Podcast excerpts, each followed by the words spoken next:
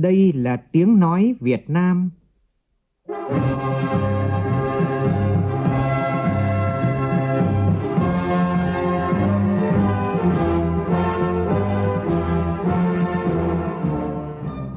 là tiếng nói Việt Nam,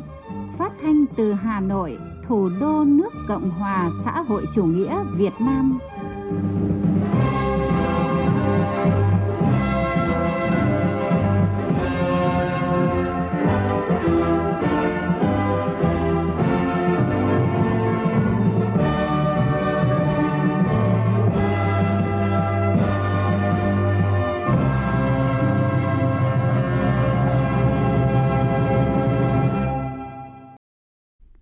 Kính chào quý vị và các bạn. Mời quý vị và các bạn nghe chương trình Thời sự chiều của Đài Tiếng Nói Việt Nam với những nội dung đáng chú ý sau đây.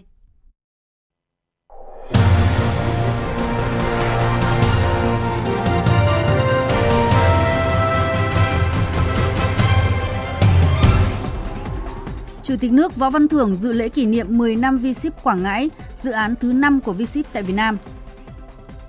Thủ tướng Phạm Minh Chính chỉ đạo diễn tập kiểm tra khả năng sẵn sàng chiến đấu làm chủ vũ khí trang bị kỹ thuật mới hiện đại của Quân đoàn 12 tại Bắc Giang. Giáo sư Albert Pisano, Đại học California, Hoa Kỳ đánh giá Việt Nam có thể tham gia thị trường bán dẫn toàn cầu. Khu vực miền núi phía Bắc chìm trong giá rét nên nhiệt độ giảm sâu tác động tiêu cực tới sản xuất và cuộc sống của người dân. Trong phần tin thế giới, Hội đồng Bảo an Liên Hợp Quốc thông qua nghị quyết nhằm thúc đẩy viện trợ vào giải Gaza, song không yêu cầu các bên ngừng bắn hay dừng các hoạt động thù địch. Tổng thống Mỹ Joe Biden ký ban hành đạo luật ủy quyền quốc phòng năm 2024 cho phép chi tiêu quân sự mức kỷ lục là 886 tỷ đô la Mỹ, đi kèm theo đó là các chính sách như là viện trợ cho Ukraine.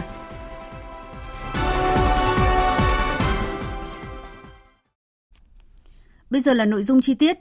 Sáng nay tại Quảng Ngãi, Chủ tịch nước Võ Văn Thưởng dự lễ kỷ niệm 10 năm V-Ship Quảng Ngãi, khu công nghiệp Việt Nam Singapore thứ 5 tại Việt Nam. Đây là dự án V-Ship đầu tiên tại miền Trung có ý nghĩa quan trọng đối với phát triển kinh tế xã hội của Quảng Ngãi và hiện đang tạo ra khoảng 29.000 việc làm cho người dân địa phương. Nhóm phóng viên Vũ Dũng và Thành Long đưa tin. V-Ship Quảng Ngãi được khởi công vào năm 2013, quy mô khoảng 660 ha, tổng vốn đầu tư khoảng 2.940 tỷ đồng. Đến nay, đã đạt chuẩn của một khu công nghiệp chuyên nghiệp, xanh và thân thiện với môi trường. Trong số 36 dự án với tổng vốn hơn 1 tỷ đô la Mỹ đầu tư vào V-Ship Quảng Ngãi, đã có 26 dự án đi vào hoạt động. Dự kiến khi toàn bộ 36 dự án đi vào hoạt động sẽ tạo ra khoảng 53.000 việc làm. Tại buổi lễ, Ủy ban nhân dân tỉnh Quảng Ngãi đã công bố quyết định số 1664 của Thủ tướng Chính phủ phê duyệt chủ trương đầu tư dự án đầu tư xây dựng và kinh doanh kết cấu hạ tầng khu công nghiệp V-Ship 2 Quảng Ngãi, thuộc khu kinh tế Dung Quất, tỉnh Quảng Ngãi, với quy mô gần 500 ha, tổng vốn trên 3.700 tỷ đồng. Phát biểu tại buổi lễ, Chủ tịch nước Võ Văn Thưởng chúc mừng Quảng Ngãi đã đạt được nhiều kết quả tích cực sau 10 năm đưa V-Ship vào hoạt động, đạt được kỳ vọng đề ra, đồng thời chúc mừng tỉnh đã được Thủ tướng Chính phủ phê duyệt chủ trương đầu tư khu công nghiệp V-Ship 2. Đây sẽ là khu V-Ship thứ 18 trong chuỗi các khu V-Ship của nước ta – tiếp tục thúc đẩy trụ cột hợp tác thương mại và đầu tư giữa Việt Nam và Singapore, làm dày thêm những sự kiện có ý nghĩa trong năm 2023, năm Việt Nam và Singapore kỷ niệm 50 năm thiết lập quan hệ ngoại giao và 10 năm thiết lập quan hệ đối tác chiến lược. Những thành quả mà V-Ship Quảng Ngãi đạt được 10 năm qua tiếp tục khẳng định chủ trương đúng đắn của Đảng bộ tỉnh Quảng Ngãi qua nhiều thời kỳ, đó là chuyển dịch kinh tế theo hướng lấy công nghiệp làm mũi nhọn. Với khu công nghiệp V-Ship 2 Quảng Ngãi được Thủ tướng chấp thuận chủ trương đầu tư, Chủ tịch nước kỳ vọng trong 10 năm tới, V-Ship2 sẽ thu hút được nhiều nhà đầu tư lớn hơn, giá trị gia tăng cao hơn. Đặc biệt, Chủ tịch nước mong muốn V-Ship2 không chỉ là khu công nghiệp đơn thuần, mà phải là công nghiệp công nghệ cao gắn với đổi mới sáng tạo, góp phần tiếp tục giải quyết việc làm với thu nhập cao hơn. 10 năm trước khi đón V-Ship về, tôi có nói với các nhà đầu tư rằng tôi coi thành công của các nhà đầu tư là thành công của tỉnh đồng thời, nếu các nhà đầu tư không thành công hoặc thất bại, thì tôi coi đó là không thành công và thất bại trong điều hành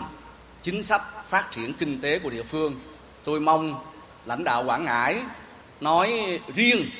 cả nước nói chung đều phải suy nghĩ theo cái hướng nhận thức đó. Thành công của nhà đầu tư chính là thành công của nhà nước trong điều hành chính sách nhưng nhà đầu tư không thành công thì đó cũng là thất bại của nhà nước trong điều hành chính sách. Với tinh thần đó tôi mong là à, các cấp từ trung ương đến địa phương phải à, coi trọng cái việc cải cách thủ tục hành chính cải thiện môi trường đầu tư để làm sao mỗi nhà đầu tư khi đến Việt Nam nói chung đến Quảng Ngãi nói riêng cảm thấy an tâm với môi trường đầu tư để tiếp tục đầu tư phát triển.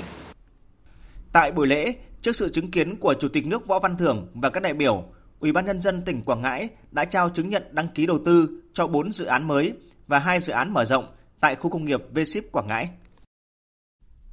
Chiều nay, Chủ tịch nước Võ Văn Thưởng đến thăm động viên bà con nhân dân ở xã nông thôn mới Bình Thuận, huyện Bình Sơn là nơi trọng điểm xây dựng hệ thống cảng nước sâu Dung Quất và nhiều công trình kinh tế trọng điểm như là bể chứa sản phẩm của nhà máy lọc hóa dầu Dung Quất, các nhà máy thép và công nghiệp nặng.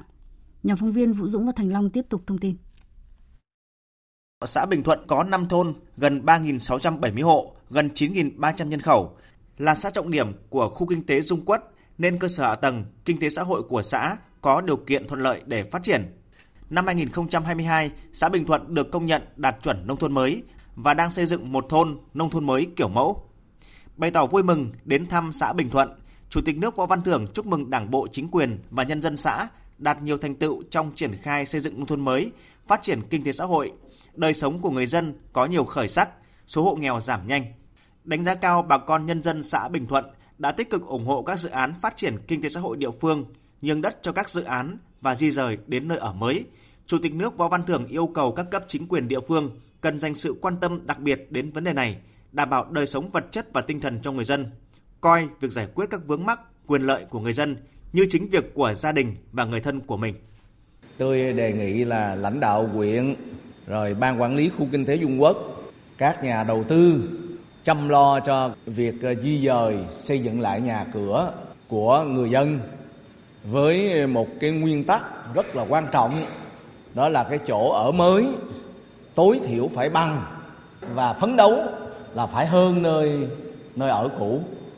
Nhưng mà cái quan trọng nhất vẫn là cái sinh kế của người dân. Thì tôi mong làm sao không phải chỉ bà con của xã Bình Thuận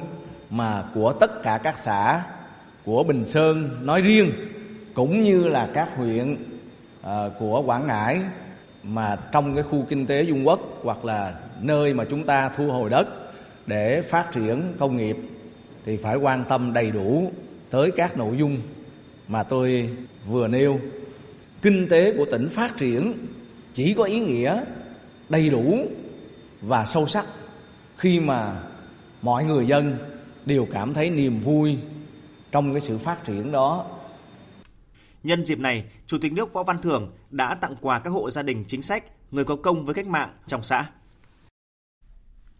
Sáng nay tại Bắc Giang, Quân đoàn 12 tổ chức cuộc diễn tập chiến thuật có bắn đạn thật. Thủ tướng Phạm Minh Chính dự động viên cán bộ chiến sĩ quân đoàn và các lực lượng tham gia cuộc diễn tập. Chỉ đạo cuộc diễn tập có các đồng chí Đại tướng Phan Văn Giang, Bộ trưởng Bộ Quốc phòng, Đại tướng Lương Cường, Chủ nhiệm Tổng cục Chính trị Quân đội Nhân dân Việt Nam, Thượng tướng Nguyễn Tân Cương, Tổng tham mưu trưởng Quân đội Nhân dân Việt Nam, Thứ trưởng Bộ Quốc phòng. Phóng viên Vũ Khuyên đưa tin. Đây là cuộc diễn tập có bắn đạn thật đầu tiên khi quân đoàn 12 được thành lập, có sự phối hợp hiệp đồng của các quân binh chủng. Thông qua cuộc diễn tập để báo cáo kết quả nghiên cứu chế tạo, sản xuất, cải tiến vũ khí trang thiết bị của công nghiệp quốc phòng để trang bị cho các đơn vị chiến đấu. Công tác lãnh đạo chỉ đạo nâng cao chất lượng huấn luyện sẵn sàng chiến đấu, làm chủ vũ khí trang bị kỹ thuật, nhất là vũ khí trang bị mới. Đồng thời, nâng cao năng lực trình độ tổ chức chỉ huy, phối hợp hiệp đồng của các lực lượng tham gia cuộc diễn tập, đáp ứng yêu cầu, nhiệm vụ được giao. Xây dựng quân đoàn 12 xứng đáng là quân đoàn chủ lực cơ động chiến lược của quân đội nhân dân Việt Nam. Phát biểu tại cuộc diễn tập, Thủ tướng Phạm Minh Chính ghi nhận đánh giá cao những nỗ lực trong công tác lãnh đạo chỉ đạo diễn tập của Quân ủy Trung ương, Bộ Quốc phòng, sự phối hợp hiệu quả của các bộ ban ngành trung ương địa phương, biểu dương các cơ quan đơn vị quân đội trực tiếp là quân đoàn 12 trong thời gian gấp nhiều lực lượng, nhiều loại vũ khí, trang thiết bị kỹ thuật, hệ thống công sự công tác bảo đảm lớn nhưng đã phối hợp hiệp đồng chặt chẽ, làm tốt công tác chuẩn bị, tổ chức và thực hành hoàn thành xuất sắc nhiệm vụ cuộc diễn tập có bắn đạn thật. Cùng với các cuộc diễn tập khác, cuộc diễn tập của Quân đoàn 12 khẳng định chủ trương đúng đắn của Đảng về xây dựng đội ngũ tinh gọn mạnh, nâng cao tinh thần huấn luyện sẵn sàng chiến đấu, sức mạnh tổng hợp, trình độ khả năng chiến đấu và chiến thắng của quân đội đáp ứng yêu cầu nhiệm vụ bảo vệ Tổ quốc trong tình hình mới. Có thể nói là buổi diễn tập hôm nay ấy, ta thấy một cái điểm quan trọng và đáng chú ý nhất là việc hiệp đồng chiến đấu chặt chẽ hiệu quả giữa các quân binh chủng chủ lực của quân đội nhân dân Việt Nam có sự giúp đỡ của nhân dân và đồng thời sử dụng các cái loại vũ khí khí tài do chính quân đội nhân dân Việt Nam, chính Việt Nam chúng ta cải tiến và sản xuất. Và cái thứ hai là nó chứng minh cái sự trưởng thành lớn mạnh của quân đội nhân dân Việt Nam anh hùng sau 79 năm có sự lãnh đạo của Đảng, rồi có sự phối hợp của các à, cơ quan trong hệ thống chính trị, rồi sự giúp đỡ của nhân dân là chúng ta đã đạt được những cái thành tiệu chung to lớn và đặc biệt là chúng ta xây dựng khu vực phòng thủ rồi chuẩn bị ờ, sẵn sàng chiến đấu trong bất cứ cái hoàn cảnh nào mà như hôm nay chúng ta đã thể hiện một cách tương đối là nhuần nhuyễn giữa các lực lượng chủ lực trong ờ, quân đội nhân dân Việt Nam. Nhân dịp kỷ niệm 79 năm ngày thành lập Quân đội Nhân dân Việt Nam và 34 năm Ngày hội Quốc phòng toàn dân, Thủ tướng Phạm Minh Chính mong muốn lực lượng Quân đội Nhân dân Việt Nam tiếp tục phát huy phẩm chất tốt đẹp và tô thắm thêm hình ảnh bộ đội Cụ Hồ trong lòng nhân dân, không ngừng nỗ lực phấn đấu, hoàn thành xuất sắc mọi nhiệm vụ được giao trong tình hình mới. Thay mặt Bộ Tư lệnh Quân đoàn 12 và các lực lượng tham gia cuộc diễn tập, đồng chí Thiếu tướng Trương Mạnh Dũng, Tư lệnh Quân đoàn cảm ơn sự quan tâm động viên kịp thời của các đồng chí lãnh đạo Đảng, Nhà nước, Quân ủy Trung ương, Bộ Quốc phòng, các bộ ban ngành, các tỉnh, thành phố trực thuộc Trung ương để có cuộc diễn tập hoàn thành tốt nhiệm vụ. Đồng thời xin hứa sẽ phát huy kết quả cuộc diễn tập, không ngừng nâng cao chất lượng huấn luyện, sẵn sàng chiến đấu, xây dựng quân đoàn vững mạnh toàn diện, mẫu mực tiêu biểu, hoàn thành tốt mọi nhiệm vụ được giao, xứng đáng là quân đoàn chủ lực, cơ động chiến lược của quân đội nhân dân Việt Nam được tổ chức theo hướng tinh gọn, mạnh, tiến lên hiện đại. Nhân dịp Giáng sinh năm 2023 chiều nay, Thủ tướng Phạm Minh Chính đã tới thăm chúc mừng các linh mục và đồng bào công giáo tại giáo sứ Bắc Giang, thăm gia đình công giáo tiêu biểu làm kinh tế giỏi ở thành phố Bắc Giang. Tại đây, Thủ tướng chuyển lời thăm hỏi chúc mừng tốt đẹp nhất nhân dịp Giáng sinh 2023 và năm mới 2024 của Tổng Bí thư Nguyễn Phú Trọng tới các linh mục, tu sĩ và đồng bào công giáo cả nước nói chung, Bắc Giang nói riêng. Thủ tướng cho biết Đảng, Nhà nước ta luôn tôn trọng và bảo đảm quyền con người, trong đó có quyền tự do tín ngưỡng, tôn giáo và không tín ngưỡng tôn giáo của mọi người dân. Quan tâm tạo điều kiện cho các tổ chức tôn giáo hoạt động theo quy định của hiến pháp pháp luật. Thủ tướng cũng cho biết quan hệ Việt Nam và Vatican ngày càng phát triển tốt đẹp. Đây là nền tảng động lực quan trọng để đồng bào công giáo thực hiện tốt phương châm kính Chúa yêu nước. Thủ tướng đánh giá cao các vị linh mục tu sĩ, đồng bào giáo dân Bắc Giang thời gian qua tiếp tục thực hiện tốt phương châm sống phúc âm giữa lòng dân tộc để phục vụ hạnh phúc của đồng bào, tốt đời đẹp đạo. Thủ tướng mong muốn các linh mục, tu sĩ và đồng bào công giáo tiếp tục chấp hành tốt chủ trương chính sách của Đảng, pháp luật của nhà nước, phát huy truyền thống văn hóa lịch sử, tinh thần đại đoàn kết toàn dân tộc. Đồng thời tiếp tục thực hiện huấn từ của giáo hoàng, người công giáo tốt đồng thời là công dân tốt với tinh thần kính Chúa yêu nước và đường hướng sống phúc âm giữa lòng dân tộc để phục vụ hạnh phúc của đồng bào của Hội đồng Giám mục Việt Nam. Vui mừng trước thành tựu to lớn của đất nước, Linh mục Quản hạt Giêsu Nguyễn Văn Phong trân trọng cảm ơn sự quan tâm của Đảng, Nhà nước mà trực tiếp là Tổng Bí thư Nguyễn Phú Trọng và Thủ tướng đối với đời sống vật chất tinh thần của đồng bào các tôn giáo, trong đó có đồng bào công giáo, bày tỏ quyết tâm thực hiện tốt chủ trương chính sách pháp luật của Đảng, Nhà nước, xây dựng cuộc sống ấm no, hạnh phúc, đóng góp vào xây dựng quê hương đất nước ngày càng giàu mạnh. Nhân dịp này, Thủ tướng Phạm Minh Chính đã tới thăm tặng quà chúc mừng Giáng sinh gia đình anh chị Nguyễn Ngọc Đăng, Nguyễn Thị Ngọt ở thành phố Bắc Giang, gia đình giáo dân sản xuất kinh doanh giỏi và có nhiều đóng góp tích cực cho cộng đồng. Cũng chiều nay, Thủ tướng Phạm Minh Chính tới thăm công ty trách nhiệm hữu hạn Hana Microvina Hàn Quốc tại khu công nghiệp Vân Trung, xã Vân Trung, huyện Việt Yên, tỉnh Bắc Giang. Đây là công ty đầu tiên sản xuất chip bán dẫn tại miền Bắc. Nhà máy có tổng vốn đầu tư gần 600 triệu đô la Mỹ. Dự kiến năm 2023, doanh thu của công ty đạt 300 triệu đô la Mỹ. Đến năm 2025, công ty có kế hoạch tăng tổng mức đầu tư lên hơn 1 tỷ đô la Mỹ. Doanh thu dự kiến đạt 800 triệu đô la Mỹ và tạo việc làm cho hơn 4.000 lao động. Công ty đang hợp tác với trường cao đẳng Việt Nam Hàn Quốc để tuyển dụng và đào tạo lao động. Đến năm 2025, công ty sẽ hoàn chỉnh lắp đặt các hệ thống máy móc. Thủ tướng Phạm Minh Chính đánh giá cao việc công ty Hana Microvina đến đầu tư tại Việt Nam. Đây là công ty đầu tiên về sản xuất chip bán dẫn, góp phần thúc đẩy phát triển ngành công nghiệp này ở Việt Nam. Đây cũng là ngành mới nổi trên thế giới, phát triển mạnh trên toàn cầu cũng như ở Hàn Quốc và Việt Nam. Thủ tướng đánh giá tốc độ phát triển trong chiến lược của công ty cả về vốn đầu tư, thu hút lao động, doanh số. Việt Nam có câu vạn sự khởi đầu nan. Sau gần 4 năm, công ty đã có hai cơ sở sản xuất trong bối cảnh có khó khăn chung trên toàn cầu về chuỗi cung ứng, chuỗi sản xuất, các quan hệ truyền thống với các đối tác trên thế giới bị đứt gãy. Thủ tướng đề nghị công ty xác định Việt Nam là nơi để đầu tư lâu dài, cứ điểm để mở rộng đầu tư, tiếp tục phối hợp các tập đoàn doanh nghiệp khác để cùng phát triển, mở rộng sản xuất kinh doanh hiệu quả, làm tốt công tác an sinh xã hội. Thời sự VOV nhanh, tin cậy, hấp dẫn. Mời quý vị và các bạn tiếp tục theo dõi chương trình thời sự chiều nay của Đài Tiếng nói Việt Nam. Thủ tướng Chính phủ vừa ban hành công điện tăng cường quản lý và nâng cao hiệu quả điều hành tăng trưởng tín dụng, phục vụ tăng trưởng kinh tế, trong đó yêu cầu Ngân hàng Nhà nước điều hành chính sách tiền tệ chủ động, linh hoạt, hiệu quả, tuyệt đối không để phát sinh cơ chế xin cho, lợi ích nhóm sân sau trong việc tăng trưởng tín dụng. Trong công điện, Thủ tướng yêu cầu Thống đốc Ngân hàng Nhà nước Việt Nam chỉ đạo sử dụng các công cụ theo quy định, đẩy mạnh tăng cường thanh tra, kiểm tra, kiểm soát và giám sát chặt chẽ việc sử dụng hạn mức tăng trưởng tín dụng được giao của các tổ chức tín dụng, bảo đảm dòng vốn tín dụng tập trung vào các lĩnh vực ưu tiên quan trọng, các động lực tăng trưởng của nền kinh tế, tiêu dùng, xuất khẩu, đầu tư phục vụ nhu cầu phát triển sản xuất kinh doanh của doanh nghiệp, người dân, có điều kiện mở rộng sản xuất kinh doanh an toàn, lành mạnh, bền vững nhưng thiếu vốn. Nghiêm cấm việc cấp tín dụng không đúng quy định pháp luật, không đúng đối tượng, việc cấp tín dụng cho ban lãnh đạo cho ban lãnh đạo, ban điều hành và người có liên quan của các tổ chức tín dụng, các doanh nghiệp thuộc hệ sinh thái doanh nghiệp sân sau với lãi suất ưu đãi. Ngân hàng nhà nước thực hiện các công cụ kiểm soát lạm phát và giảm thiểu, hạn chế gia tăng nợ xấu đối với các tổ chức tín dụng yếu kém và có nguy cơ nợ xấu tăng. Thanh tra Chính phủ phối hợp với Ngân hàng Nhà nước Việt Nam và các cơ quan liên quan khẩn trương thực hiện nhiệm vụ được giao về thanh tra việc điều hành tăng trưởng tín dụng.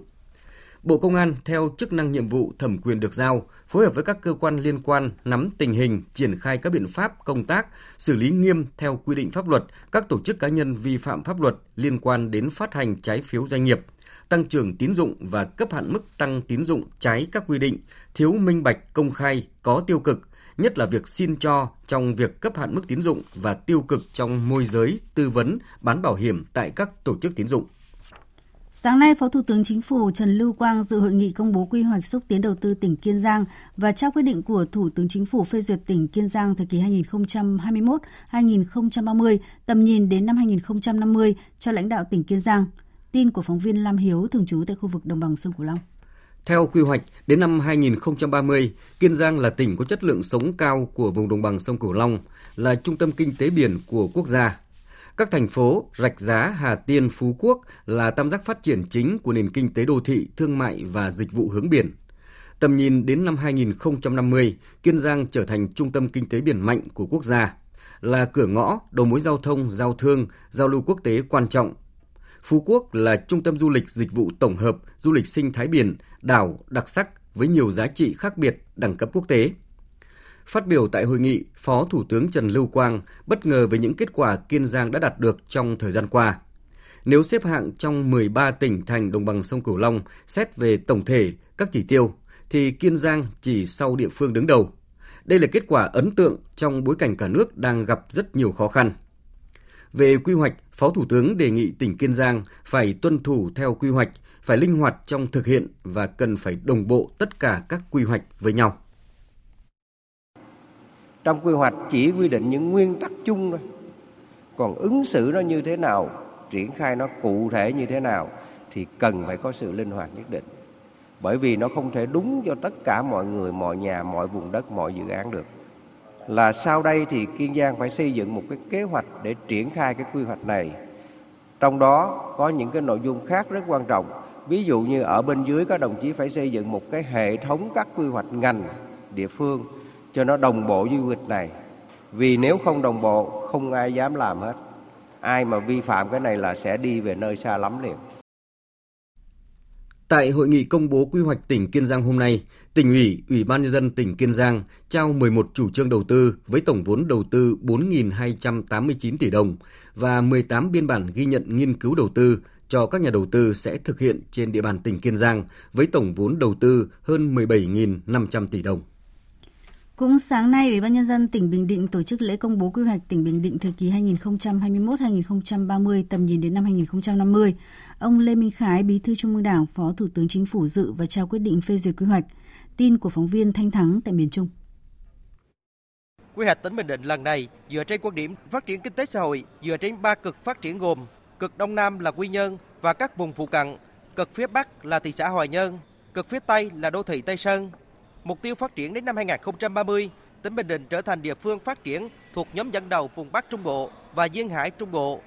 là trung tâm công nghiệp chế biến, chế tạo, dịch vụ, du lịch và văn hóa phía Nam của vùng, trung tâm lớn của cả nước về phát triển kinh tế biển, trọng điểm du lịch quốc gia và quốc tế với hệ thống kết cấu hạ tầng kinh tế đồng bộ, hiện đại. Các đột phá phát triển gồm xây dựng hoàn thiện hệ thống kết cấu hạ tầng kinh tế xã hội đồng bộ, hiện đại, nhất là hạ tầng giao thông nhằm thúc đẩy cực tăng trưởng phía Bắc tỉnh, hình thành các tuyến giao thông quan trọng kết nối liên tỉnh, liên vùng, kết nối với cảng hàng không Phù Cát, cảng Quy Nhơn, đồng thời chú trọng nâng cấp, phát triển mạng lưới hạ tầng kỹ thuật, hạ tầng thông tin, hạ tầng đô thị, công nghiệp, nhất là các đô thị trung tâm và khu kinh tế động lực của tỉnh. Phát biểu tại lễ công bố quy hoạch, Phó Thủ tướng Chính phủ Lê Minh Khái đề nghị tỉnh Bình Định cần tập trung lãnh đạo, chỉ đạo tổ chức triển khai quy hoạch tỉnh Bình Định thời kỳ 2021-2030, tầm nhìn đến năm 2050, gắn với việc thực hiện các nghị quyết của Trung ương, các nghị quyết của Quốc hội, Chính phủ. Tỉnh Bình Định càng công bố, công khai rộng rãi quy hoạch tỉnh, quảng bá xúc tiến để thu hút các nguồn lực xã hội, đặc biệt tạo điều kiện thuận lợi để nhân dân thực hiện quyền giám sát việc thực thi quy hoạch tỉnh. Là khẩn trương nghiên cứu xây dựng quy hoạch, thực hiện quy hoạch tỉnh một cách chi tiết, khoa học, phù hợp với nguồn lực, điều kiện thực tiễn của địa phương, triển khai các quy hoạch chi tiết để cụ thể hóa các mục tiêu, nhiệm vụ, giải pháp, tổ chức không gian, lãnh thổ để điều phối và quản lý thống nhất để bảo đảm liên kết, đồng bộ, hiệu quả và phát triển bền vững với tầm nhìn dài hạn. Việt Nam có nhiều lợi thế để phát triển công nghệ bán dẫn, đặc biệt là về nhân lực. Nếu chọn được hướng đi phù hợp, Việt Nam hoàn toàn có thể làm tốt và tham gia cuộc đua bán dẫn toàn cầu. Đây là khẳng định của giáo sư Albert Pistano, hiệu trưởng trường kỹ thuật Jacob, Đại học California, San Diego, Hoa Kỳ, người sở hữu hơn 20 bằng sáng chế trong lĩnh vực vi cơ điện tử. Ông cũng là đồng chủ tịch hội đồng sơ khảo giải thưởng VinFuture. Phóng viên Tạ Lan phỏng vấn giáo sư Pisano về cơ hội cho Việt Nam khi tham gia thị trường bán dẫn toàn cầu. Mời quý vị và các bạn cùng nghe. À, thưa giáo sư, theo đánh giá của ông thì Việt Nam có thể tham gia vào ngành công nghiệp bán dẫn toàn cầu hay không So the first thing we learned is that there was a lot of work to do. Thứ nhất là có rất nhiều việc chúng ta có cần phải làm trong lĩnh vực bán dẫn này để đạt được cái mục tiêu về tương lai bền vững. À, thứ hai nữa là cái cái kết quả thảo luận cho thấy rằng là các quốc gia cho dù là lớn cho dù là nhỏ đều có thể tham gia vào cái lĩnh vực công nghiệp bán dẫn này. Điểm quan trọng là tham gia cái cách nào cho nó phù hợp. Thế và cái cách phù hợp ở đây có thể nói là không nhất định. Chúng ta bắt đầu với cái gì dự án nó rất là à, lớn ngay từ đầu à, mà chúng ta có thể bắt đầu với một cái sự tham gia từ cái khâu rất là nhỏ thôi để làm là mình trở thành một phần trong cái chuỗi cung của cái ngành bán dẫn và từ đó thì ta phát triển lên. Ờ, trong trường hợp này chúng ta có thể lấy ví dụ của Trung Quốc thì họ cũng đã bắt đầu với cái ngành công nghiệp từ việc sản xuất những các cái linh kiện, cấu kiện nó rất là nhỏ. Nhưng dần dần thì họ đã trở thành một hệ sinh thái toàn diện đầy đủ và rất mạnh trong lĩnh vực bán dẫn bây giờ. Và tôi nghĩ rằng là ừ, Việt Nam hoàn toàn cũng có thể theo cái cách tiếp cận tương tự. Cụ thể hơn, thưa giáo sư, Việt Nam có thể tham gia được vào khâu nào với xuất phát điểm của Việt Nam hiện nay ờ, bước vào ngành công nghiệp bán dẫn chậm hơn so với các nước phát triển khác ạ? So I think we will find that many countries are waiting and hoping Vietnam enters the field. Ờ, các quốc gia thì đều đang rất là chờ đợi và hy vọng là Việt Nam sẽ tham gia vào cái cuộc chơi của ngành bán dẫn toàn cầu hiện nay. Thì Việt Nam thì cũng đã có cái thế mạnh trong lĩnh vực sản xuất ừ, chế tạo rồi. Tuy nhiên chúng ta nhìn thấy là có rất nhiều những cái công nghệ tiên tiến vượt trội thế giới, ví dụ như các cái chip nanomet thì đấy có thể không phải là cái điểm chúng ta bước vào ngay là phù hợp mà chúng ta có thể xem uh, những cái sản phẩm mà Việt Nam hiện nay đã và đang làm đã rất là tốt rồi. Nên là cái tiền đề ví dụ như là sản xuất cái tai nghe không dây ở Việt Nam bây giờ thì để sản xuất được cái tai nghe không dây đấy nó là cái sự kết hợp của rất nhiều ngành. Thế giới người ta hoàn toàn sẽ tin tưởng là Việt Nam sẽ làm tốt bởi vì Việt Nam đã chứng minh cho thấy đang làm được tốt rồi. Đấy là cái điểm phù hợp nhất để bước vào. Vâng, à, từ kinh nghiệm của mình thì theo giáo sư Việt Nam cần làm gì để có thể phát triển các cái công ty bán dẫn ở trong nước? Thì chúng ta thấy cái kinh nghiệm trường hợp của Singapore cũng như một số nước khác uh, trong việc uh, thúc đẩy cái ngành công nghiệp bán dẫn này của nước mình phát triển cũng như cho các cái doanh nghiệp trong nước họ phát triển. Thì tôi nghĩ rằng là cách tiếp cận rất đơn giản thôi, hãy kết bạn nhiều hơn hãy kết đối tác nhiều hơn và tìm những người bạn những người đối tác mà người ta sẵn sàng chia sẻ cái giá trị kinh tế của họ cho mình. À, họ có thể hỗ trợ cũng như là cùng mình thực hiện thay vì là chúng ta làm tất cả mọi thứ tự mình. Và với cái sự thành công bước đầu của hiện nay của Việt Nam Việt Nam có thể tiếp tục cái lộ trình cái con đường đấy. Và tôi tin là có thể sẽ ờ, có cái lộ trình ấy sẽ mang lại nhiều hơn cái sự thành công cho Việt Nam thời gian sắp tới liên quan đến vấn đề đào tạo thì Việt Nam cần chú ý gì trong việc đào tạo nhân sự ngành bán dẫn thưa giáo sư ạ? So I would offer that Vietnam thì tôi nghĩ là Việt Nam hiện nay đã thực hiện những các cái bước đi đầu tiên rất là à, đúng hướng trong lĩnh vực này về phát triển nguồn nhân lực. À, chúng ta ở Việt Nam ở Việt Nam cũng đã có những cái trường đại học các viện nghiên cứu uh,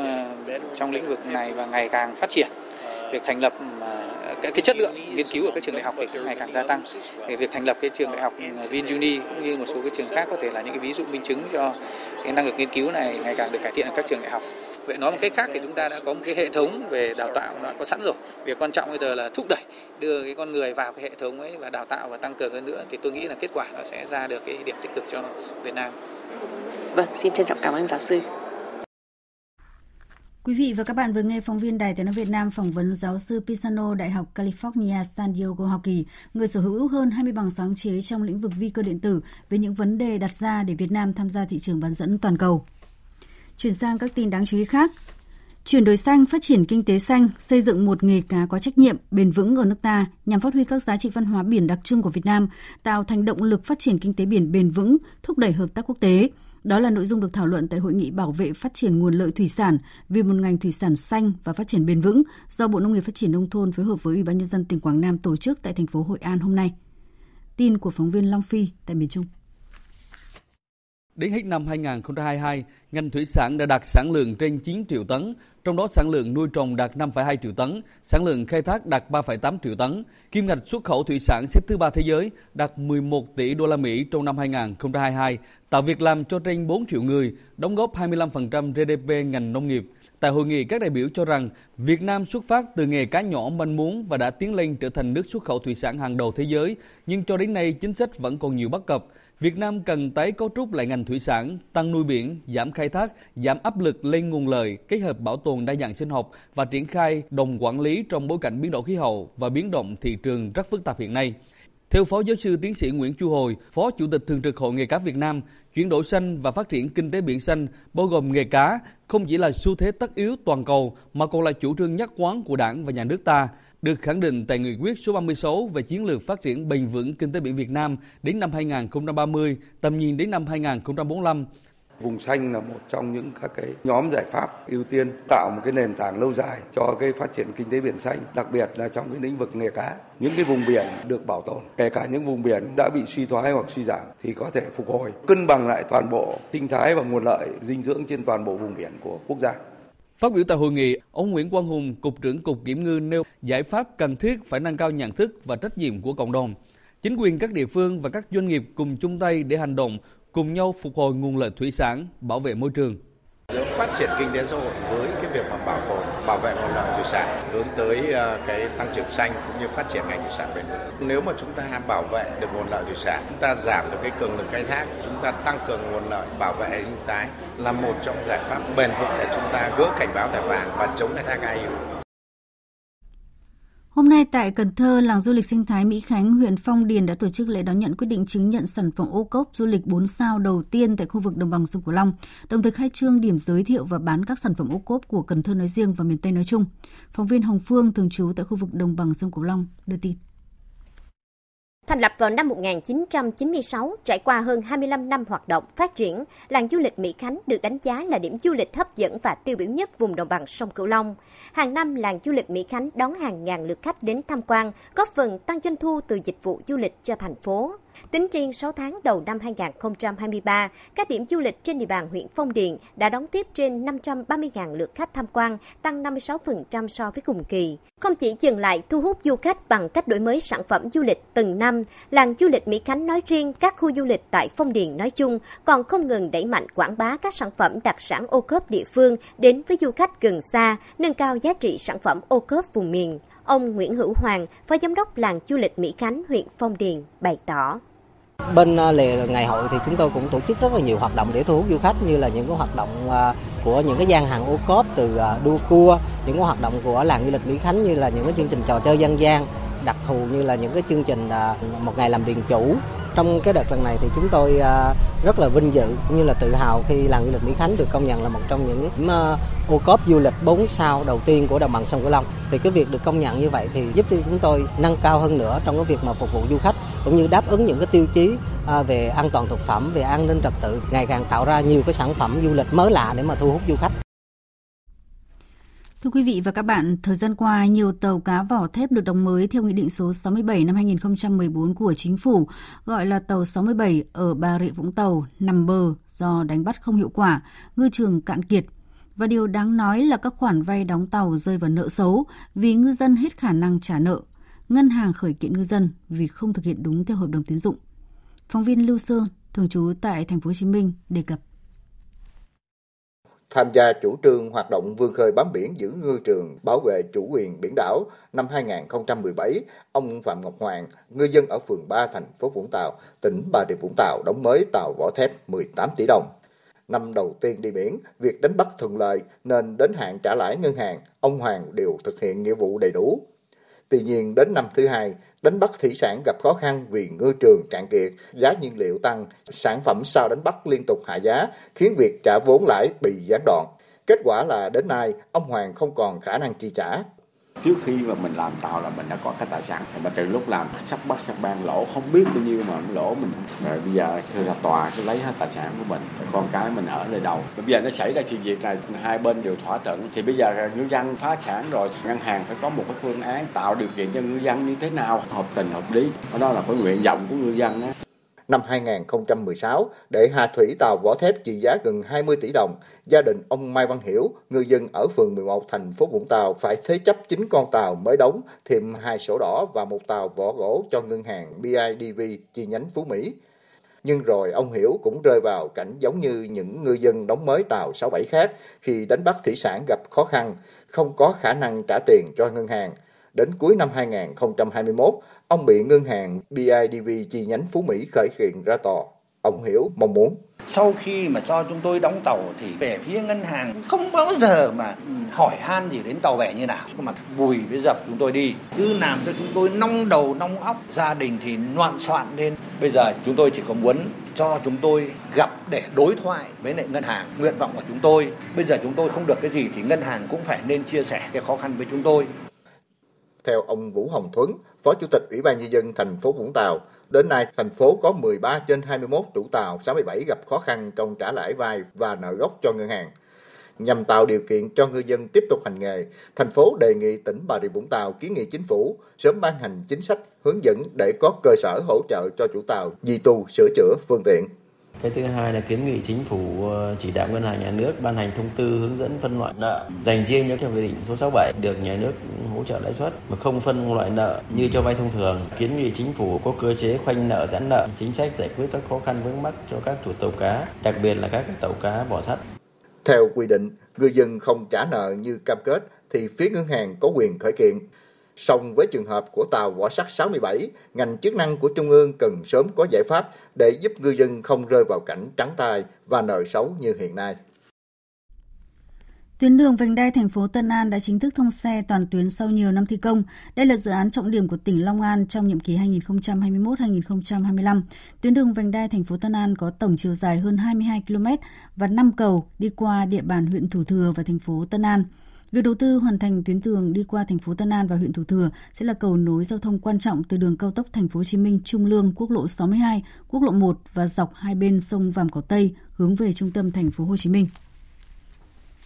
Chiều nay tại Hà Nội, Ủy ban An toàn giao thông quốc gia phối hợp với Đài truyền hình Việt Nam, Đài Tiếng nói Việt Nam, Báo Giao thông và Hiệp hội Vận tải ô tô Việt Nam tổ chức lễ trao giải thưởng Vô Lăng Vàng lần thứ 11 năm 2023. Đây là giải thưởng duy nhất ở cấp quốc gia nhằm ghi nhận biểu dương và tôn vinh những đơn vị kinh doanh vận tải, lái xe có nhiều đóng góp trong công tác đảm bảo trật tự an toàn giao thông, qua đó góp phần nâng cao nhận thức, ý thức của toàn dân nói chung và đội ngũ lái xe nói riêng trong việc chấp hành pháp luật trật tự an toàn giao thông, phòng tránh tai nạn giao thông.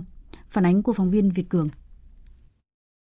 Qua nhiều vòng xét duyệt, Hội đồng bình chọn giải thưởng đã thống nhất chọn 20 tập thể và 50 cá nhân đạt giải thưởng vô lăng vàng, cùng 5 cá nhân và 5 tập thể đạt giải văn hóa giao thông lần thứ 11 năm 2023. Ông Trịnh Ngọc Long, lái xe đạt giải vô lăng vàng và ông Hồ Phụng Hoàng, doanh nghiệp đạt giải vô lăng vàng, chia sẻ. À, cảm xúc thì à, cả mình và gia đình rất phấn khởi. Mà giải này rất ý nghĩa vì à, khi tổ chức một cái này nhiều anh em muốn nhìn vào để mà phấn đấu. Để làm nào cho cho là à, cái xe của mình và bất kể mình đi xe nào cũng thế mọi người có trách nhiệm với xe trách nhiệm với hành khách hoặc trách nhiệm với hàng hóa. Đấy cũng là một cái để thúc đẩy anh em lái xe giữ an toàn và lái cho tốt giữ xe tốt lái xe an toàn. Thì à, với cái giải thưởng này thì với chúng tôi là ý nghĩa về mặt tinh thần nó vô cùng quan trọng. Vì trong cái hoạt động kinh doanh thì à, để đảm bảo về an toàn giao thông cũng như là củng cố về tinh thần của cán bộ nhân viên, đặc biệt là anh em lái xe trong hoạt động kinh doanh thì đây là một ghi nhận công sức cả một tập thể trong một năm phấn đấu ờ, và anh em cũng ờ, hết mình vì công việc và ờ, được bình xét cũng hết sức là công tâm của ban tổ chức và chúng tôi cũng có được cái vinh dự này thì thật sự là một cái giải ý nghĩa về cuối năm cũng như là hướng đến một cái năm đầy thuận lợi cho năm 2024 sắp tới. Ông Khuất Việt Hùng, Phó Chủ tịch chuyên trách Ủy ban An toàn giao thông quốc gia cho biết, Giải thưởng Vô Lăng Vàng lần thứ 11 năm 2023 như một lời khẳng định rằng đội ngũ tài xế và các doanh nghiệp kinh doanh vận tải vẫn luôn cố gắng, nỗ lực hết mình trong công việc để đảm bảo sự bình yên trên mỗi cung đường đi qua. Năm an toàn giao thông 2024, Ủy ban An toàn giao thông quốc gia tiếp tục lựa chọn chủ đề thượng tôn pháp luật để xây dựng văn hóa giao thông an toàn nhằm đề cao ý thức tự giác chấp hành quy định pháp luật và xây dựng văn hóa giao thông an toàn, văn minh. Tại lễ trao giải ngày hôm nay, thay mặt Ủy ban An toàn Giao thông Quốc gia, Hiệp hội Vận tải ô tô Việt Nam, tôi phát động phong trào xây dựng doanh nghiệp vận tải an toàn, lái xe an toàn, văn minh, thân thiện môi trường năm 2024 và giải thưởng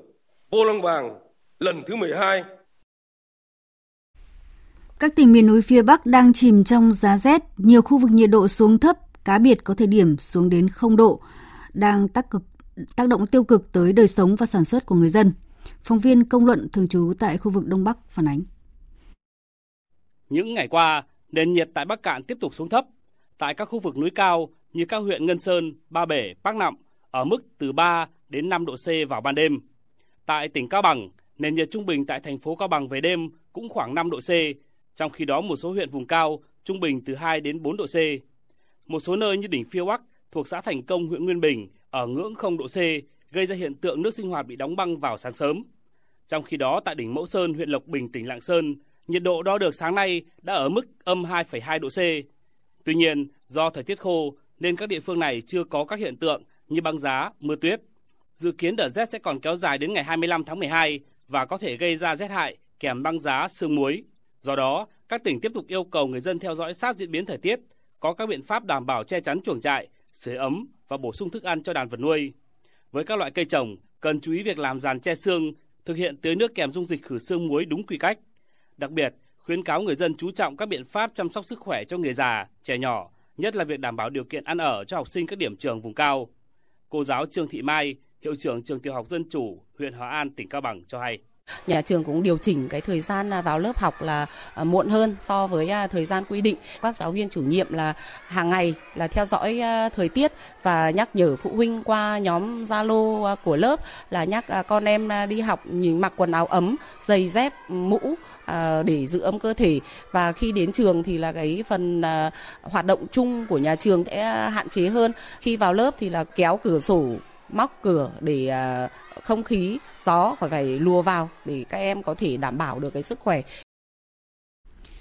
Đối với sản xuất để ứng phó với thời tiết giá lạnh, nông dân Hà Tĩnh đã chủ động kích hoạt phương án bảo vệ đàn vật nuôi, đảm bảo an toàn cho vật nuôi, đặc biệt là những vật nuôi thường hay chăn thả như là trâu bò ở các huyện miền núi. Ngành chuyên môn đã chủ động ban hành các công điện về việc tăng cường phòng chống đói rét, dịch bệnh cho vật nuôi. Dự báo thì những ngày tới nhiệt độ vẫn ở ngưỡng rét đậm và rét hại. Tiếp ngay sau đây, biên tập viên Đài Tiếng Việt Nam tổng hợp một số thông tin thời tiết. Thưa quý vị, thưa các bạn, khả năng là thời tiết ở miền Bắc và một phần miền Trung sẽ còn rét đến những ngày cuối năm. Dù có nắng nhưng mà ban đêm lại càng thấy rét hơn do quang mây, mặt đất thoát nhiệt nhanh. Ở Bắc Bộ cả ngày nay trời đã có nắng liên tục, nhiệt độ tăng nhanh cả chục độ so với ban đêm. Cao nhất tại thủ đô Hà Nội và các thành phố là 16 đến 20 độ, cảm giác đỡ rét hơn hẳn. Tuy nhiên, đêm nay và sáng mai toàn miền lại chìm trong giá rét, nhiệt độ thấp 7 đến 10 độ, vùng núi 5 đến 8 độ. Các đỉnh núi cao ở Yên Bái, Lào Cai, Hà Giang, Lạng Sơn có khả năng xuất hiện băng giá sương muối. Không khí lạnh thì tiếp tục gây mưa rào cho khu vực từ Hà Tĩnh đến Bình Thuận của miền Trung trong đêm nay và ngày mai. Cục bộ có nơi mưa to. Qua đèo Hải Vân, Đà Nẵng, Phan Thiết không quá lạnh, thấp nhất về đêm 16 đến 21 độ. Phía Nam ngày mai trời nắng. Tây Nguyên và Nam Bộ ngày mai trời nắng từ sáng đến chiều. Con Tum, Pleiku, Buôn Ma Thuột nhiệt độ vừa phải. Thành phố Hồ Chí Minh, Cần Thơ và các nơi khác trong khoảng 31-32 độ. Một số nơi ở miền Đông chịu ảnh hưởng của gió mùa khuếch tán xuống, trời lành lạnh về đêm. Mời quý vị và các bạn tiếp tục theo dõi chương trình Thời sự chiều nay của Đài Tiếng Nói Việt Nam. Được tin vụ xả súng tại Đại học Saler, thủ đô Praha, Cộng hòa Séc vào ngày 21 tháng 12, 2023 khiến nhiều người thiệt mạng và bị thương. Hôm nay, Chủ tịch nước Võ Văn Thưởng đã gửi điện chia buồn tới Tổng thống Petr Pavel, Thủ tướng Chính phủ Phạm Minh Chính gửi điện chia buồn tới Thủ tướng Petr Fiala. Chủ tịch Quốc hội Vương Đình Huệ đã gửi điện chia buồn tới Chủ tịch Hạ viện Maketa Pekarova Adamova và Chủ tịch Thượng viện Milot Vitorosin. Cùng ngày, Bộ trưởng Bộ Ngoại giao Bùi Thanh Sơn đã gửi điện chia buồn tới Bộ trưởng Ngoại giao Séc Jan Lipavsky. Và trong lúc này, tại Cộng hòa Séc đang dấy lên các cuộc tranh luận về việc kiểm soát súng đạn. Phóng viên Hải Đăng, thường trú tại Cộng hòa Séc đưa tin. Theo báo cáo vào năm 2020, Cộng hòa Séc, quốc gia có gần 11 triệu dân, có hơn 307.000 chủ sở hữu hợp pháp súng đạn. Đa số những người sở hữu lấy lý do là lo ngại về mức độ an toàn và sử dụng để tự vệ. Quyền mua, giữ và mang súng được công nhận trong luật về súng ống của Séc, trong khi việc sửa đổi hiến pháp được thực hiện đối với các điều lệ về các quyền cơ bản nhất được thực hiện vào năm 2021 là đảm bảo về mặt pháp lý quyền bảo vệ mạng sống của chính mình hoặc mạng sống của người khác bằng vũ khí. Việc sửa đổi được thông qua sau khi một bản kiến nghị có chữ ký của hơn 102.000 công dân được tổ chức phản đối các đề xuất của Ủy ban châu Âu nhằm hạn chế sở hữu súng trên toàn EU. Trên tạp chí Time, trích dẫn dữ liệu của cảnh sát năm 2022, có hơn 1 triệu khẩu súng được đăng ký ở Séc. Các báo cáo cũng nói rằng số lượng xin cấp giấy phép sử dụng súng tại Cộng hòa Séc đã tăng nhẹ kể từ khi cuộc xung đột ở Ukraine nổ ra. Theo một số các báo cáo, 195 trường hợp tử vong do súng đã được ghi nhận ở Séc vừa qua. Trong một báo cáo chưa đầy đủ khác, Năm 2018, tại Séc đã có 170 người chết vì súng đạn và năm 2017 là 174 người. Với 13 phiếu thuận và 2 phiếu trắng đêm qua theo giờ Mỹ, Hội đồng Bảo an Liên Hợp Quốc đã thông qua nghị quyết nhằm thúc đẩy viện trợ vào giải Gaza, song không yêu cầu các bên ngừng bắn hay dừng các hoạt động thù địch. Thế giới đã có những phản ứng về nghị quyết được cho là rất khó khăn mới đạt được này. Tổng hợp của biên tập viên Đình Nam. Nghị quyết kêu gọi các bên tuân thủ các nghĩa vụ luật pháp quốc tế, trong đó có luật nhân đạo quốc tế, tăng cường cung cấp viện trợ nhân đạo khẩn cấp, an toàn và không bị cản trở một cách trực tiếp cho dân thường Palestine tại giải Gaza, trả tự do cho các con tin ngay lập tức và vô điều kiện, nhanh chóng thiết lập một cơ chế của Liên Hợp Quốc để đẩy nhanh các chuyến hàng viện trợ nhân đạo đến Gaza thông qua các quốc gia không tham gia vào xung đột, đồng thời đảm bảo rằng hàng viện trợ đến được với người dân tại khu vực này. Hội đồng Bảo an yêu cầu Tổng thư ký Liên Hợp Quốc Antonio Guterres bổ nhiệm một điều phối viên nhân đạo và tái thiết cấp cao, chịu trách nhiệm tạo điều kiện điều phối, giám sát và xác minh các hoạt động cứu trợ nhân đạo tại giải Gaza. Bộ Ngoại giao Palestine đã gọi nghị quyết là một bước đi đúng hướng, sẽ giúp chấm dứt hành vi xâm chiếm lãnh thổ, đảm bảo viện trợ đến và bảo vệ được người dân Gaza. Tuy nhiên, phong trào Hồi giáo Hamas lại cho rằng nghị quyết vừa được Hội đồng Bảo an Liên Hợp Quốc thông qua là bước đi không đủ để đáp ứng nhu cầu của người dân tại khu vực này. Hamas cho rằng những đề xuất sửa đổi của Mỹ đã phá bỏ bản chất nội dung của nghị quyết. Điều đó thách thức ý chí của cộng đồng quốc tế và Đại hội đồng Liên Hợp Quốc trong việc ngăn chặn hành động quân sự của Israel chống lại người dân Palestine không có khả năng tự vệ. Phía Israel cũng tỏ rõ sự không hài lòng với nghị quyết này. Theo đại sứ Israel tại Liên Hợp Quốc Gilad Eden, việc chú trọng vào các cơ chế viện trợ cho Gaza là không cần thiết và xa rời thực tế. Israel đã cho phép chuyển hàng viện trợ ở quy mô cần thiết.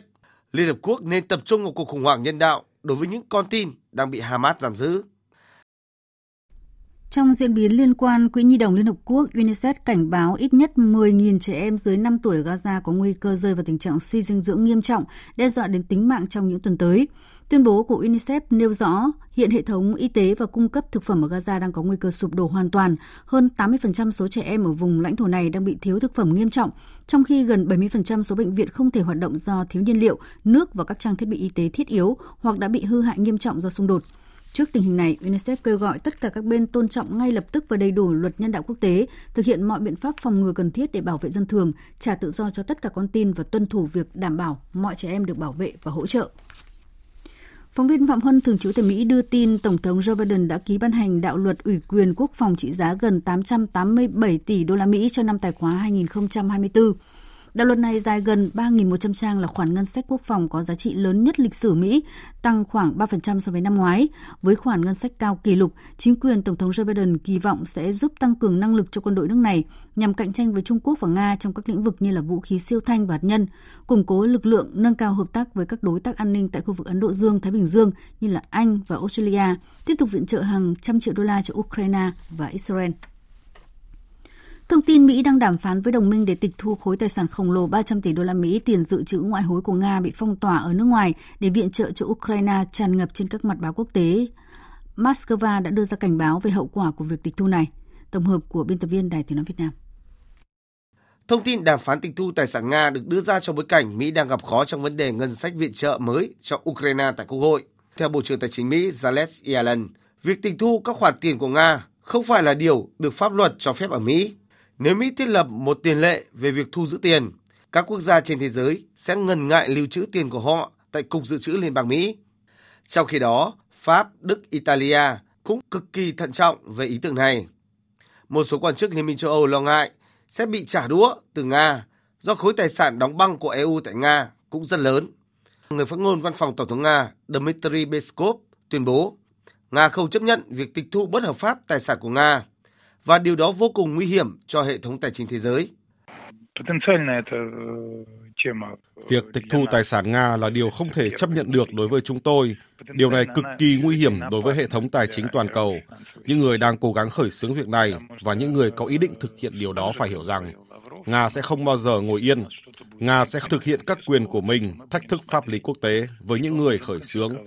Và như Ngoại trưởng Nga đã nói, chúng tôi có quyền tịch thu đáp trả ngay lập tức. Nếu xảy ra, những hậu quả nghiêm trọng là không thể tránh khỏi. Thứ trưởng Ngoại giao Nga Sergei Ryabkov cũng cảnh báo quan hệ Nga-Mỹ có thể xuống mức thấp hơn nữa nếu Washington đưa ra những quyết định liều lĩnh liên quan đến cuộc xung đột tại Ukraine. Ông cáo buộc Mỹ đang theo đuổi chính sách sai lầm và nguy hiểm nhằm gây thất bại chiến lược cho Moscow.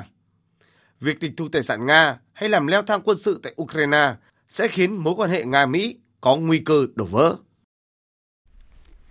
Phóng viên Đài Tiếng nói Việt Nam thường trú tại Trung Quốc đưa tin nhiều địa phương ở Trung Quốc đang chứng kiến lượng tuyết kỷ lục với độ dày cao nhất đo được tại trạm Văn Đăng ở thành phố Uy Hải, tỉnh Sơn Đông, miền Đông Trung Quốc lên tới 74 cm. Theo Đài khí tượng Trung ương Trung Quốc thì bán đảo Sơn Đông của nước này đã có tuyết rơi nhẹ đến trung bình từ hôm thứ năm. Trong đó một số nơi ở thành phố Uy Hải, tỉnh Sơn Đông có bão tuyết với lượng rơi từ 14 đến 18 mm và sáng qua độ dày của tuyết tại trạm đo Văn Đăng lên tới 74 cm, phá vỡ kỷ lục vừa được thiết lập trước đó một ngày là 55 cm. Tiếp nối chương trình thời sự chiều nay sẽ là trang tin thể thao.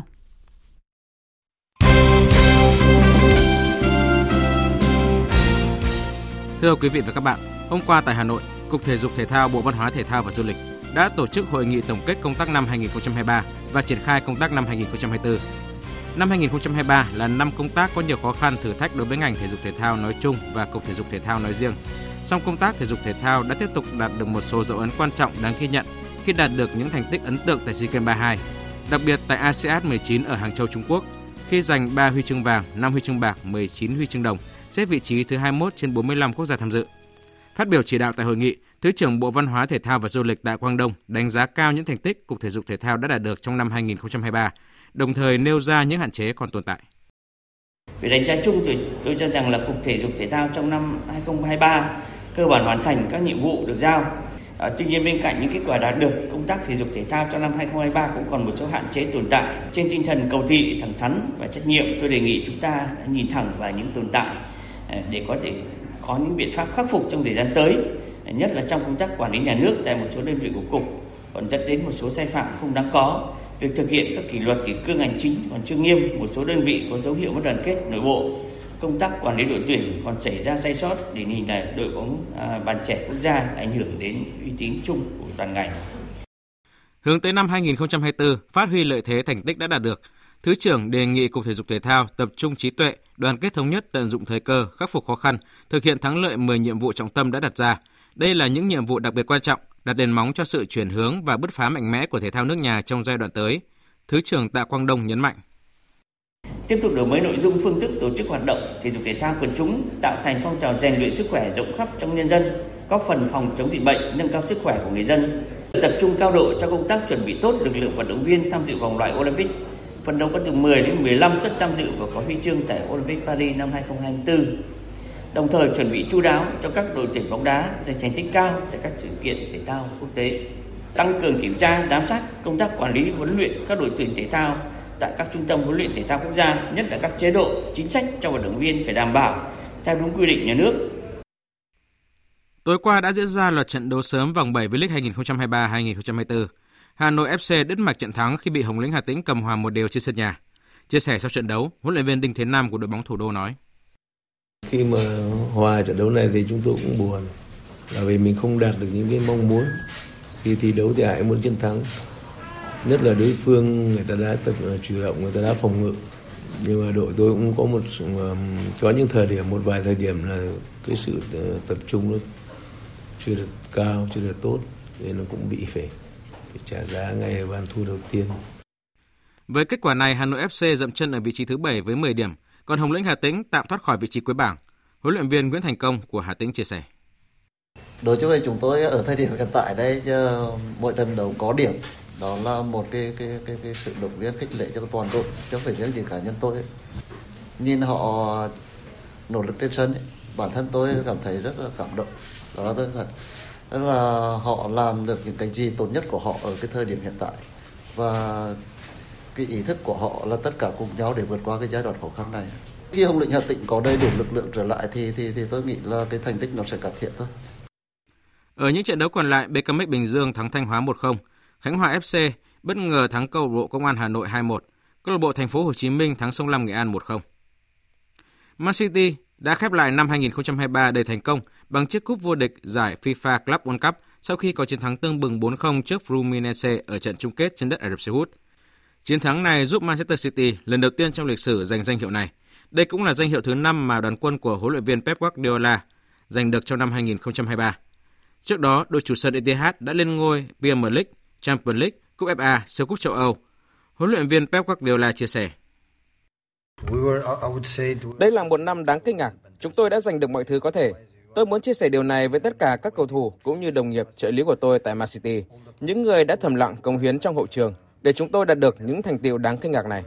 Bây giờ chúng tôi sẽ nghỉ ngơi một chút vào dịp Giáng sinh này. Chúng tôi sẽ mua một cuốn sách mới để viết tiếp những trang sử của mình. Trong lịch sử, Manchester United của Sir Alex Ferguson rất thành công vào năm 2008, song cũng chỉ ăn ba với Premier League, Champions League và FIFA Club World Cup. Manchester United cũng từng giành 4 danh hiệu trong năm 1999, gồm Premier League, Champions League, FA Cup và Cúp Liên lục địa. Nhà cầm quân người Tây Ban Nha chia sẻ thêm. Khi tôi kết thúc chương này, đó là 8 năm làm việc đáng kinh ngạc ở hậu trường. Tôi có cảm giác rằng tất cả các danh hiệu mà bạn có thể giành được, chúng tôi đã làm được. Những gì chúng tôi đã làm được thật không thể tin được. Nhưng các cầu thủ ngoài kia vẫn còn khao khát và có động lực. Tôi thực sự hài lòng với nhiều người ở câu lạc bộ trong nhiều năm. Tôi không bao giờ có thể nghĩ rằng khi đến Manchester, chúng tôi có thể làm được điều này. Dự báo thời tiết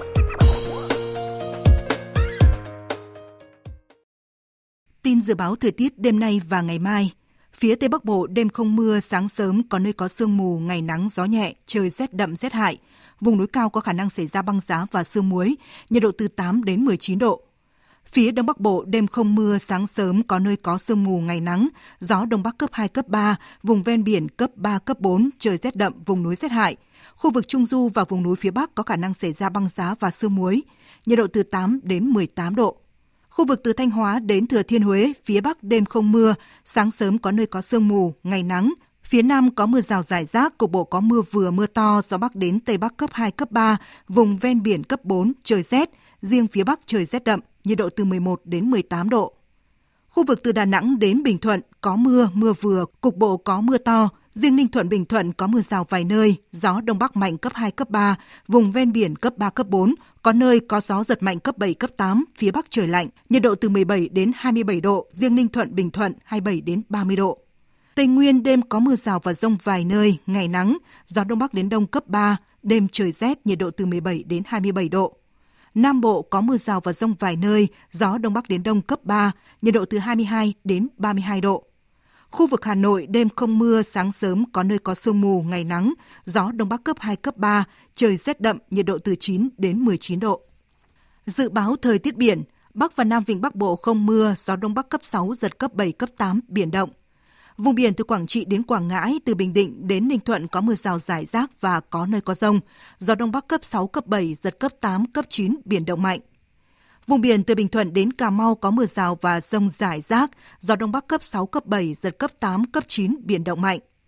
Vùng biển từ Cà Mau đến Kiên Giang có mưa rào rải rác và có nơi có rông, gió Đông Bắc cấp 5, có lúc cấp 6, giật cấp 7, biển động. Khu vực Bắc và giữa Biển Đông, khu vực quần đảo Hoàng Sa thuộc thành phố Đà Nẵng có mưa rải rác, gió Đông Bắc cấp 7, có lúc cấp 8, giật cấp 9, biển động rất mạnh. Khu vực Nam Biển Đông và khu vực quần đảo Trường Sa thuộc tỉnh Khánh Hòa có mưa rào và rải rác có rông, gió Đông Bắc cấp 5, có lúc cấp 6, riêng phía Tây cấp 6, cấp 7, giật cấp 8, cấp 9, biển động mạnh. Vịnh Thái Lan có mưa rào và rông vài nơi, gió Đông Bắc cấp 5, có lúc cấp 6, giật cấp 7, biển động. Chương trình thời sự chiều nay đến đây là hết. Chương trình này do các biên tập viên Thu Hòa, Minh Châu biên soạn và thực hiện với sự tham gia của phát thanh viên Hoàng Sang, kỹ thuật viên Đoàn Thanh, chịu trách nhiệm nội dung Nguyễn Vũ Duy. Cảm ơn quý vị và các bạn đã quan tâm theo dõi.